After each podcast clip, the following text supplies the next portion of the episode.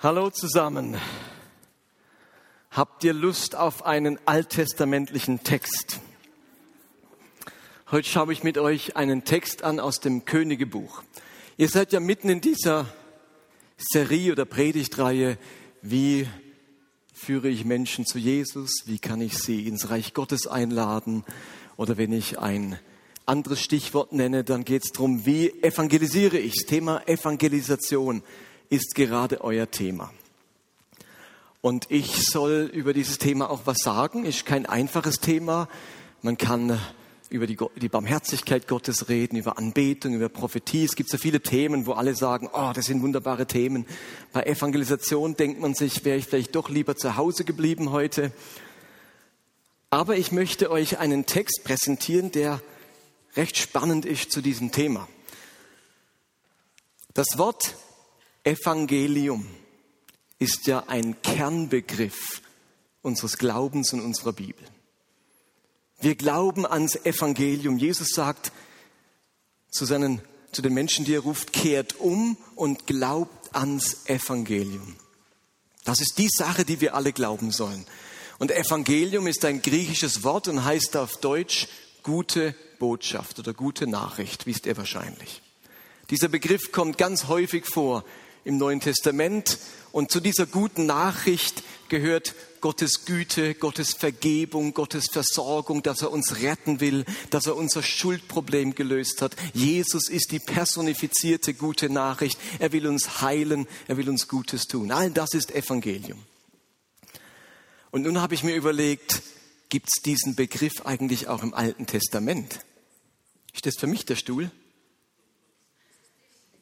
Ah, ich dachte schon, ich sehe, ich sehe so gebrechlich aus, dass man mir jetzt schon einen Stuhl hinstellt. also ich habe mir überlegt, gibt es den Begriff auch im Alten Testament Evangelium? Finden wir eine Geschichte oder einen Text im Alten Testament, wo das Wort Evangelium vorkommt? Und das kann ja eigentlich gar nicht sein, denn Evangelium ist ein griechisches Wort und das Alte Testament ist auf Hebräisch geschrieben. Aber ungefähr 150 vor Christus haben viele Juden außerhalb von Jerusalem und Israel gelebt. Viele in Ägypten und in Nordafrika. Und die sprachen, viele von denen sprachen gar kein Hebräisch mehr. Die konnten die Torah und die hebräische Bibel nicht mehr in Hebräisch lesen, weil sie das gar nicht mehr gelernt haben. Aus dem Grund haben sich schlaue Leute überlegt, wir übersetzen die hebräische Bibel ins Griechische, damit all diese Juden auch wieder die Bibel lesen können. Und bei dieser Übersetzungsarbeit der sogenannten Septuaginta, so nennt man die griechische Hebrä äh, Altes Testament auf Griechisch, wurde an drei Stellen das Wort Evangelium benutzt. Drei Stellen im Alten Testament, wo das Wort Evangelium vorkommt. Und ich würde euch gerne hineinnehmen in eine Geschichte, wo dieses Wort vorkommt und überlegen, sagt uns dieser Text irgendetwas über das Thema Evangelisation? Können wir etwas lernen aus diesem Text. Und der steht im zweiten Buch Könige. Wer eine Bibel hat, der kann gerne mit aufschlagen. Zweiter Könige ab Kapitel 6, Vers 24. Bevor ich den Vers lese, noch eine kurze Vorbemerkung zu dieser Geschichte. Israel wird von einem aramäischen König bedroht. Der Aramäerkönig Ben-Hadad möchte Israel den Boden gleich machen. Zur damaligen Zeit bestand Israel eigentlich aus zwei Reichen.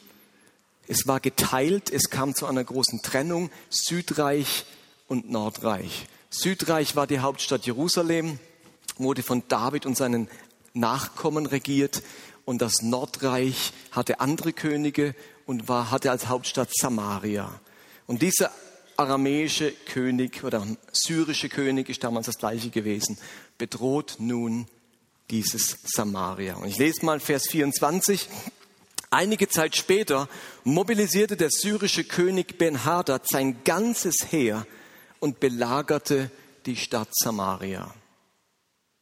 Wir müssen uns also deutlich machen, Diese Stadt Samaria mit seiner Stadtmauer, die war nun belagert. Ein ganzes feindliches Heer befand sich im Umkreis dieser Stadt, nicht direkt vor der Stadtmauer, aber in einiger Entfernung, so dass es den Menschen von Samaria nicht mehr möglich war, die Stadt zu verlassen. Sie konnten nicht auf ihre Felder gehen, sie konnten keinen Handel treiben, niemand konnte mehr in die Stadt gelangen. Sie waren komplett abgeschlossen, eingekesselt, weil die feindliche syrische Armee vor der Stadt lag. Und dann heißt es in Vers 25, in der Stadt kam es dadurch zu einer schweren Hungersnot, so dass ein Eselskopf schließlich 80 Silberstücke kostete und ein Drittel Liter Taubendreck fünf Silberstücke. Was hat jetzt das zu bedeuten?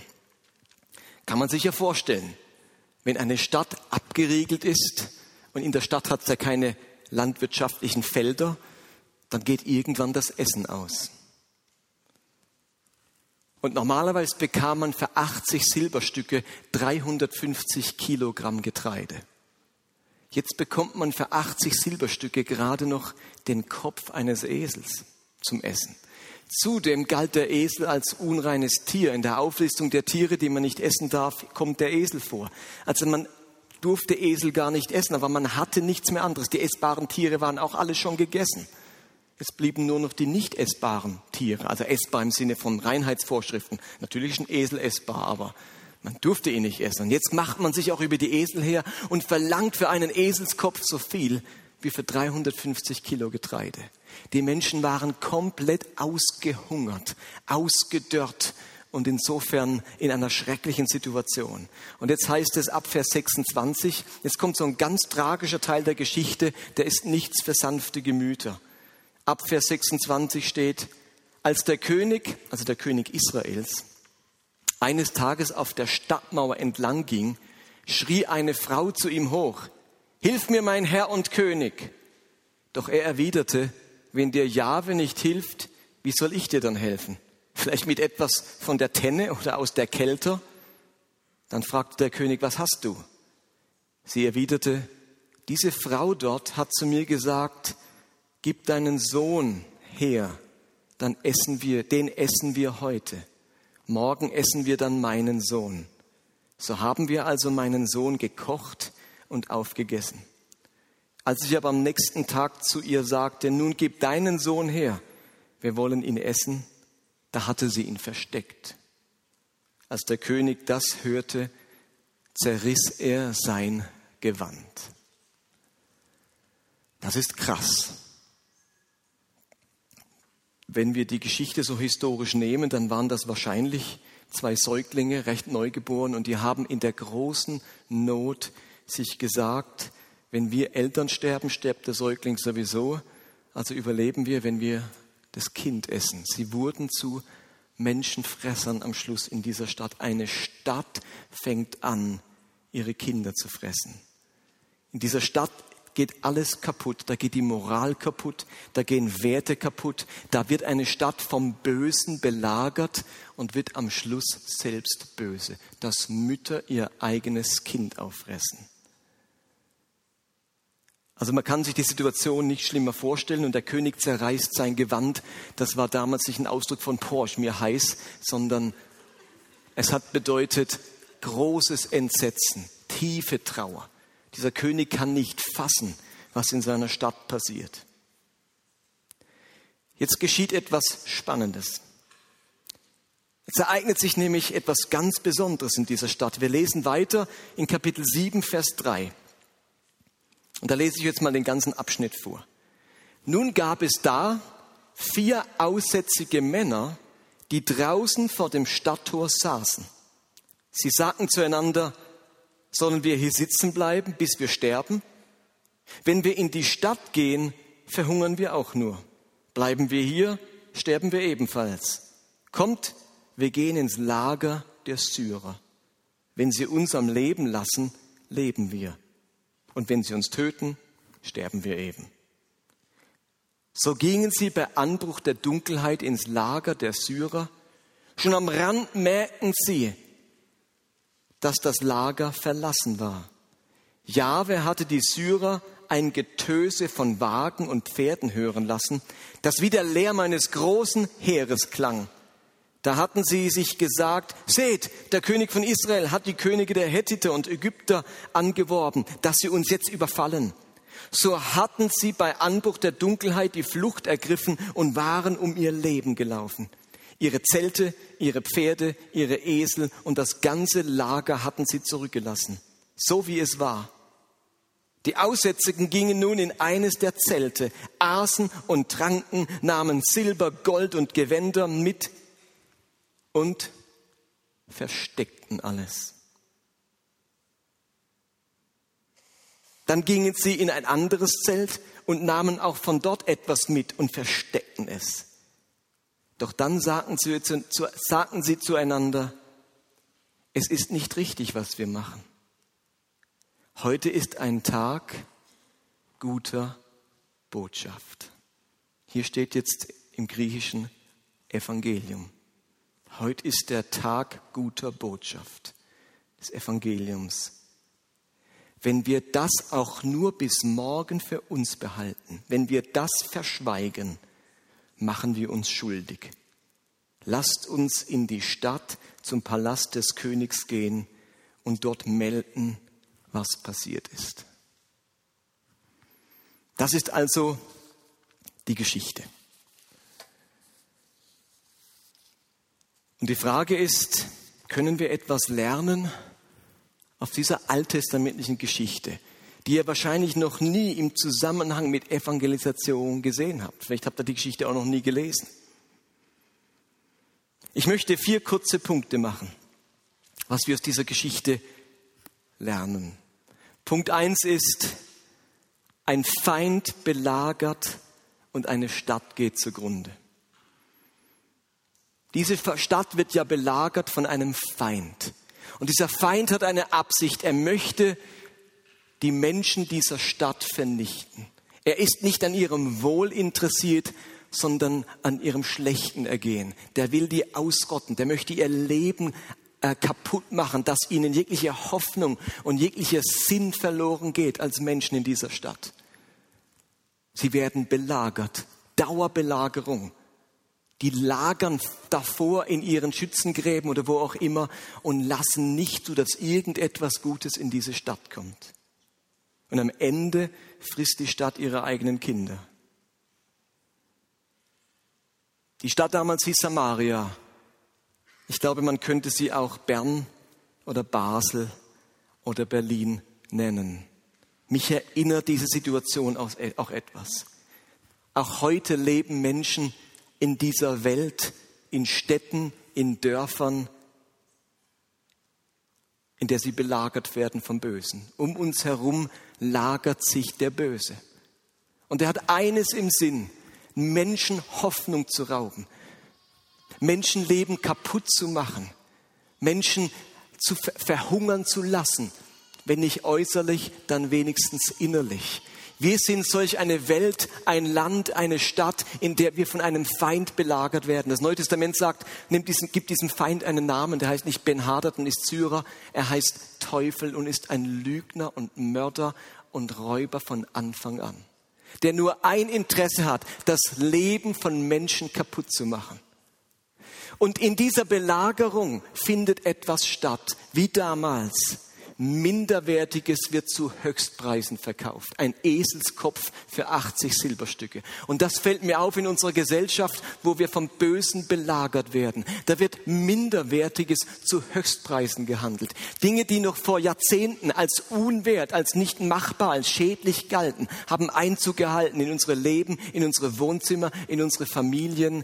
Wertvolles, Kostbares geht Menschen mehr und mehr verloren und sie hungern. Wir erleben einen unglaublichen unglaublichen Hunger in unserer Gesellschaft. Nicht nach Nahrungsmitteln, das erleben wir in der dritten Welt. Wir erleben hier einen Hunger nach Sinn, nach Bedeutung, nach Werten und es wird mit Minderwertigem gefüllt. Leute suchen es am falschen Ort. Wenn sie jung sind, dann gamen sie stundenlang, sind hinter in, in Facebook oder in Computerspielen oder sonst irgendwo tätig. Sie füllen es mit allen möglichen sexuellen Beziehungen, mit, mit ähm, Luxus oder mit Bequemlichkeit. Wir nehmen Minderwertiges, das nicht dazu gedacht gedacht ist, unseren inneren Hunger zu stillen und stillen ihn damit.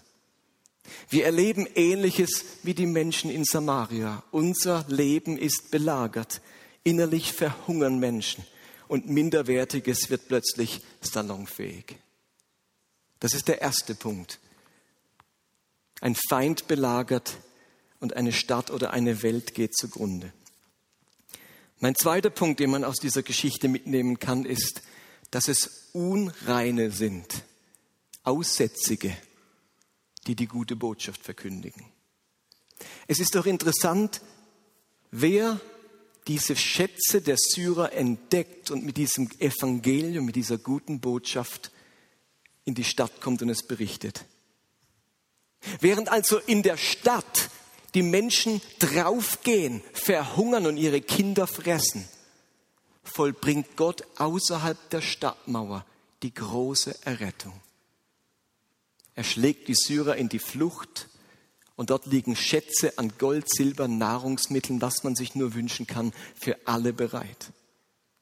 Auch so etwas hatten wir schon einmal. Schon einmal hat Gott draußen vor der Stadtmauer auf einem Hügel namens Golgatha eine große Errettung vollbracht, während die Menschen am Verhungern und am Verzweifeln sind. Es gab schon einmal solch eine Errettung. Und bei der ersten hier in Samaria lässt Gott vier aussätzige Menschen diese Erlösung, diese Befreiung, diese gute Botschaft entdecken und macht sie zu seinen Botschaftern.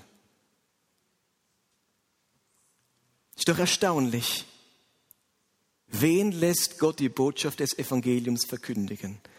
Unreine, schwache, unwürdige. Menschen wie du und ich. Menschen mit Fehlern, mit Unreinheiten. Deswegen lehrt uns die Geschichte, so wie ich bin, mit all meinen Schwächen, mit all meinen Fehlern, mit all meinen Unreinheiten, kann Gott mich gebrauchen, eine gute Botschaft weiterzugeben. Wisst ihr, wer zu der Zeit the man war? Der große Mann Gottes, genau in dieser Situation, der Prophet Elisa, der Wunder über Wunder vollbringt. Aber als es darum ging, das Evangelium, eine gute Botschaft der Rettung weiterzugeben, war es nicht Elisa, der es verkündigt hat. Es waren vier Aussätzige. Es waren nicht einfach nur vier Kranke. Einem Aussätzigen konnte man seine, Aus, seine Unreinheit schon von weitem ansehen. Und auch da finde ich mich wieder. Gott erwählt mich und dich, um das Evangelium weiterzusagen, um Menschen von der Erlösung und der Rettung zu berichten. Unreine Menschen, ihr Lieben, uns sieht man schon von der Ferne an, das, was mit uns nicht stimmt. Das sieht man uns doch an, dass wir zerbrochene Menschen sind, dass es einen Grund gibt, dass wir zu diesem Gott gefunden haben. Wir tragen unsere Schwächen mit uns, wir tragen unser Versagen mit uns. Das riecht man. Man sieht, dass wir Halunken und Gauner sind, begnadete Sünder. Aber genau solche wählt Gott, welchen dem man es ansieht, dass sie was auf dem Kerbholz haben, um seine gute Botschaft weiterzusagen. Er hat damals vier Aussätzige benutzt und er benutzt heute dich und mich. Unreine, gebrochene, kranke, bei denen noch nicht alles gelöst ist, noch nicht alles geheilt ist, noch nicht alles in Ordnung ist. Die wählt er, um seine gute Botschaft zu sagen. Damals und er macht es heute noch genauso. Kommen wir zum dritten Punkt. Verschweigen oder verkündigen ist die große Frage. Es hat Gott sich vier Aussätzige gewählt, um sein Evangelium weiterzusagen, aber er merkt, die hatten ganz schön zu kämpfen. Wir lesen ja, ich lese es nochmal vor, die Aussätzigen gingen nun in eines der Zelte, aßen, tranken, nahmen Silber, Gold, Gewänder und, denkt man sich, bringen sie in die Stadt hinein. Von wegen. Sie verstecken es. Was ist denn das für eine Mentalität? Da verreckt eine Stadt gerade neben uns. Sie finden die kostbarsten Schätze, essen sich erstmal satt, heißt, da gehen die Zelte, genießen alles, die machen eine kleine Modeschau, probieren die Kleider an, gucken mal, was ich da hab, nehmen die Schätze, ziehen sich die Perlenketten um. Und jetzt denkt man sich, yeah, die Rettung für die ganze Stadt. Und sie vergraben es. verstecken es. Sie, das Einzige, was sie machen, ist es selbst genießen und sicherstellen, dass es ihnen nie ausgeht. Wenn das heute jemand machen würde, daneben verreckt eine Stadt und die genießen einfach das, was sie finden, würden wir sagen, was für Egoisten. Was für Egoisten. Die fressen ihre Kinder und du frischst dir den Magen voll mit dem Erlösungs, mit den Erlösungsdingen, die du da gerade angetroffen hast. Aber ihr Lieben, auch hier ist die Geschichte wieder ganz, ganz nah bei uns. Denn ich entdecke unter uns Christen genau diese Mentalität. Wir lassen uns erretten, erlösen, wir genießen die Vergebung unserer Schuld. Wir, wir, genießen den Segen Gottes. Wir genießen den Frieden Gottes. Wir genießen seine Heilung und seine Führung, all diese Dinge. Und wir sammeln es und wir gehen von Zelt zu Zelt, von Gottesdienst zu Gottesdienst, von Konferenz zu Konferenz, von Gemeinde zu Gemeinde, von Hauskreisabend zu Hauskreisabend. Und wir sammeln und sammeln und sammeln. Und verstecken es. Behalten es nur für uns. Und daneben ist eine Welt, die vor die Hunde geht, die dringend hören müssten, dass jemand draußen vor der Stadt Erlösung geschaffen hat und dass die Schätze für alle ausreichen. Versteht ihr? Hallo? Und wisst ihr, was sie dann sagen? Die Aussätzigen dann sagten sie zueinander, es ist nicht richtig, was wir machen. Heute ist der Tag guter Botschaft. Wenn wir das für uns behalten und verschweigen, machen wir uns schuldig. Müssten wir das nicht zu uns sagen, wenn wir das, was wir erlebt haben, das, was Gott uns geschenkt hat, was er mit uns gemacht hat und aus uns gemacht hat, wenn wir das für uns behalten, machen wir uns schuldig. Ich glaube, dass ganz viele von uns genau daran schuldig werden, dass wir zwar Gott preisen dafür, dass er uns all das schenkt, aber es für uns behalten. Ihr Lieben, die Lösung heißt nicht Dankbarkeit. Das ist nur die Hälfte, die eine Seite der Medaille. Natürlich sollen wir dankbar sein. Preis dich, Herr, wir singen Songs und preisen Gott für die Schätze, die wir gefunden haben. Aber die andere Hälfte ist, wir erzählen davon. Wir behalten es nicht für uns. Wir erzählen den anderen von dieser guten Botschaft, dass es Heilung, Erlösung, Vergebung, Sinn und Zukunft und Hoffnung gibt. Wenn wir das nicht tun, werden wir schuldig. Wir sind so schnell geprägt von einem Heilsegoismus. Ich und meine Erlösung. Ich und mein Heiland. Wir zwei haben es gut. Und ich entdecke die zunehmende Tendenz vieler christlicher Gemeinden, dieses, diesem Heilszentrismus und Heilsegoismus Raum zu schaffen, dass viele Christen es einfach gut haben mit ihrem Gott. Wir wollen, dass du es gut hast mit deinem Gott. Feiere dein Christsein, genieße es, koste es aus, hab's gut mit deinem Gott. Lieben, da fehlt ein entscheidender Schritt. Wenn wir verschweigen, was Gott uns Gutes tut und es nicht erzählen, dann werden wir schuldig, sagt der Text. Und damit bin ich beim letzten Punkt.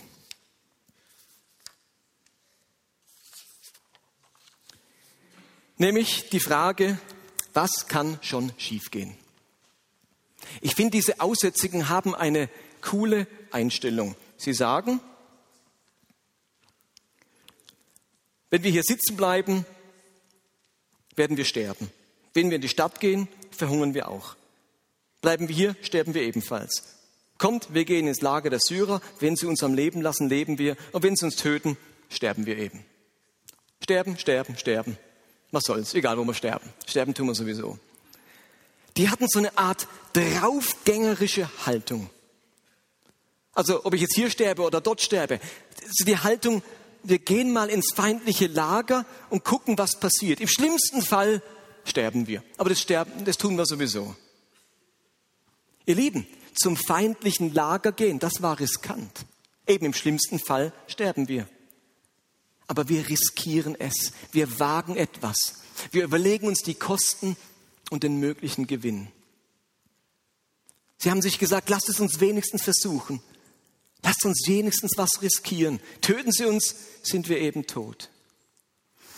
Ihr Lieben, wenn wir anfangen, das Evangelium zu verkündigen, wenn ihr so eine Serie macht und viele von euch denken sich, oh, jetzt soll ich evangelisieren, jetzt soll ich in der Arbeitsstelle sagen, dass ich gläubig bin und soll denen erzählen von Jesus, meine Geschichte erzählen, seine Geschichte erzählen, bammel, bammel, da schlottern mir jetzt schon die Knie. Das ist so wie ins Lager der Syrer gehen.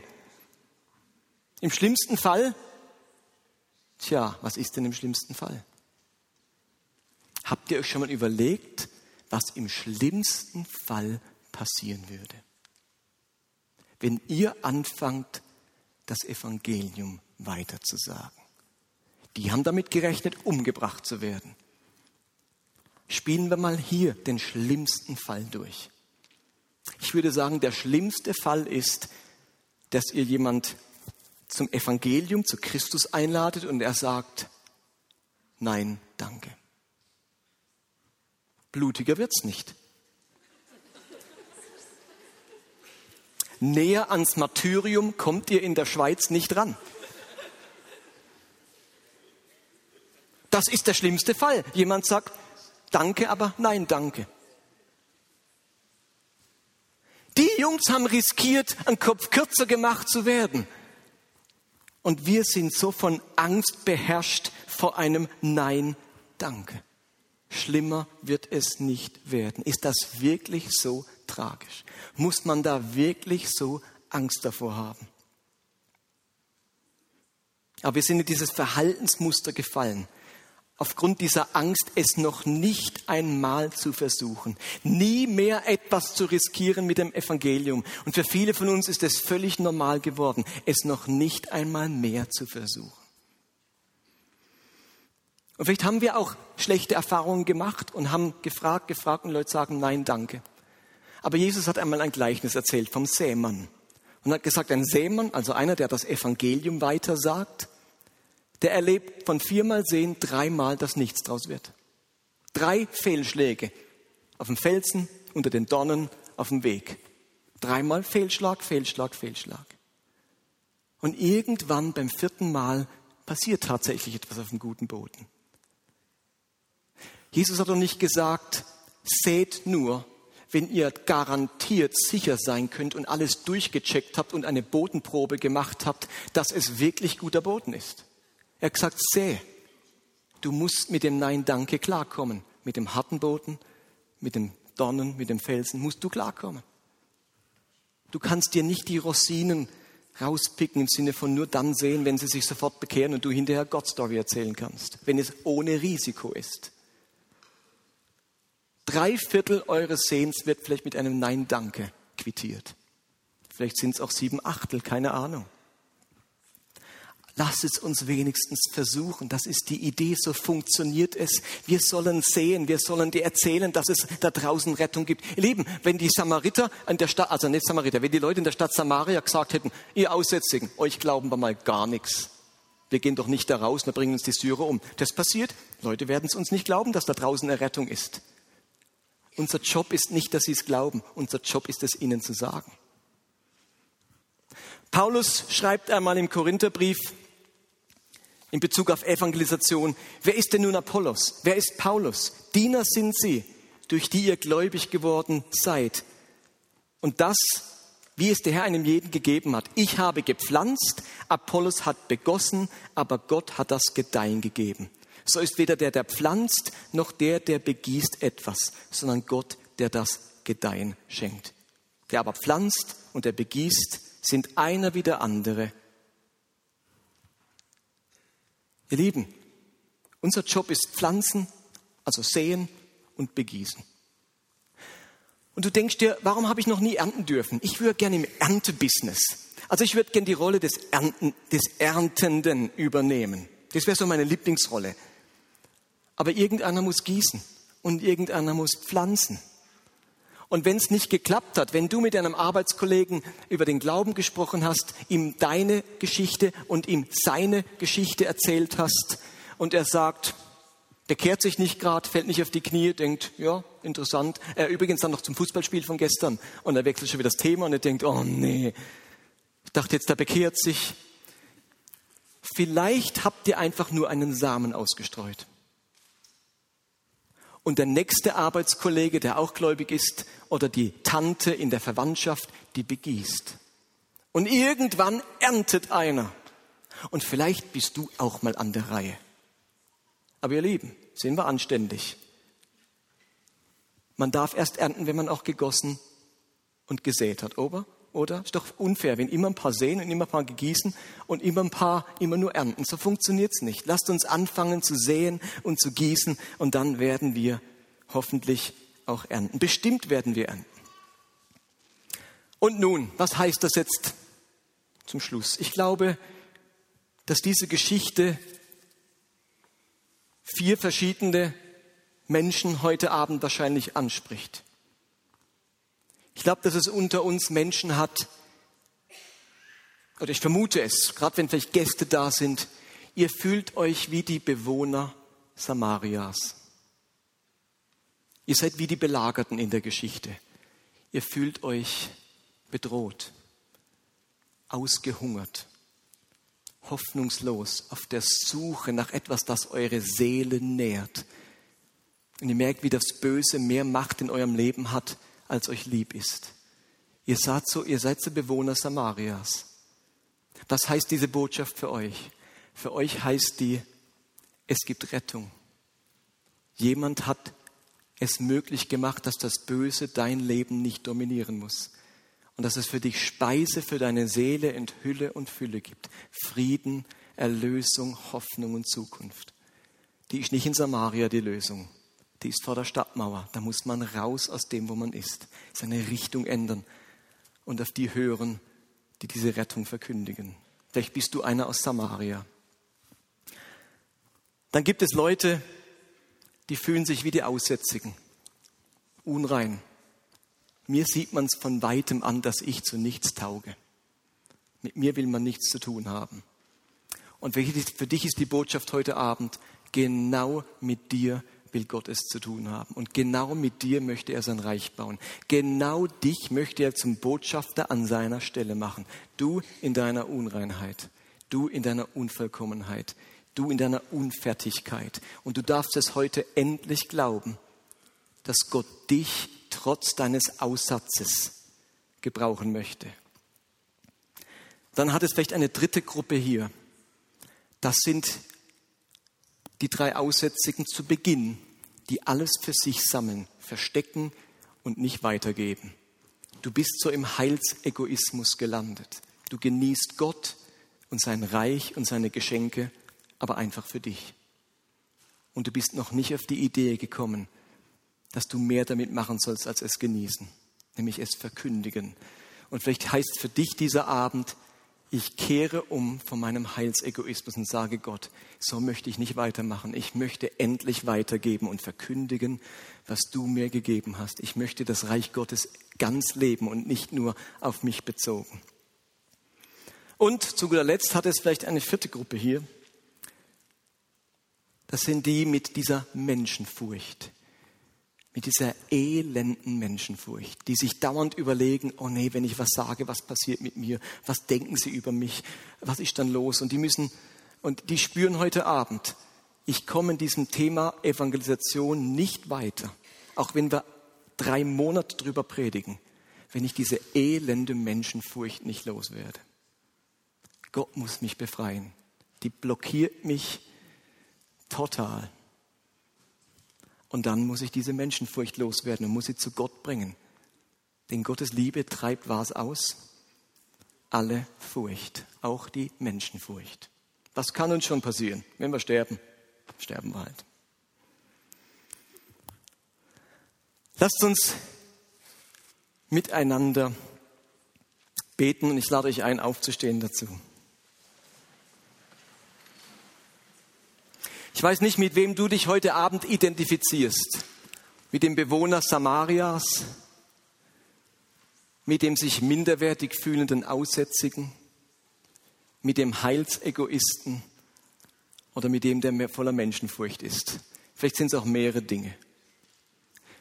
Wenn eines dieser Themen dich heute Abend bewegt und du sagst, Gott begegne mir darin, sprich Wahrheit in mein Leben, füll meine Lehre mit deinem Geist. Dann lade ich dich ein, deine Hände zum Himmel zu strecken und dann beten wir zusammen. Ich möchte euch gerne segnen, dass Gott euch oder uns allen begegnet. Wenn eine dieser Gruppen auf dich zutrifft, dann und du möchtest, dass Gott dich berührt, da drin, dann heb doch deine Hände und dann bete ich gerne. Himmlischer Vater, du siehst uns, unsere Truppe hier. Wir finden uns in irgendeinem Punkt dieser Geschichte wieder. Und ich möchte es konkret für die beten, die ihre Verlorenheit spüren, wie nah ihnen der Böse ist und wie fern du ihnen bist.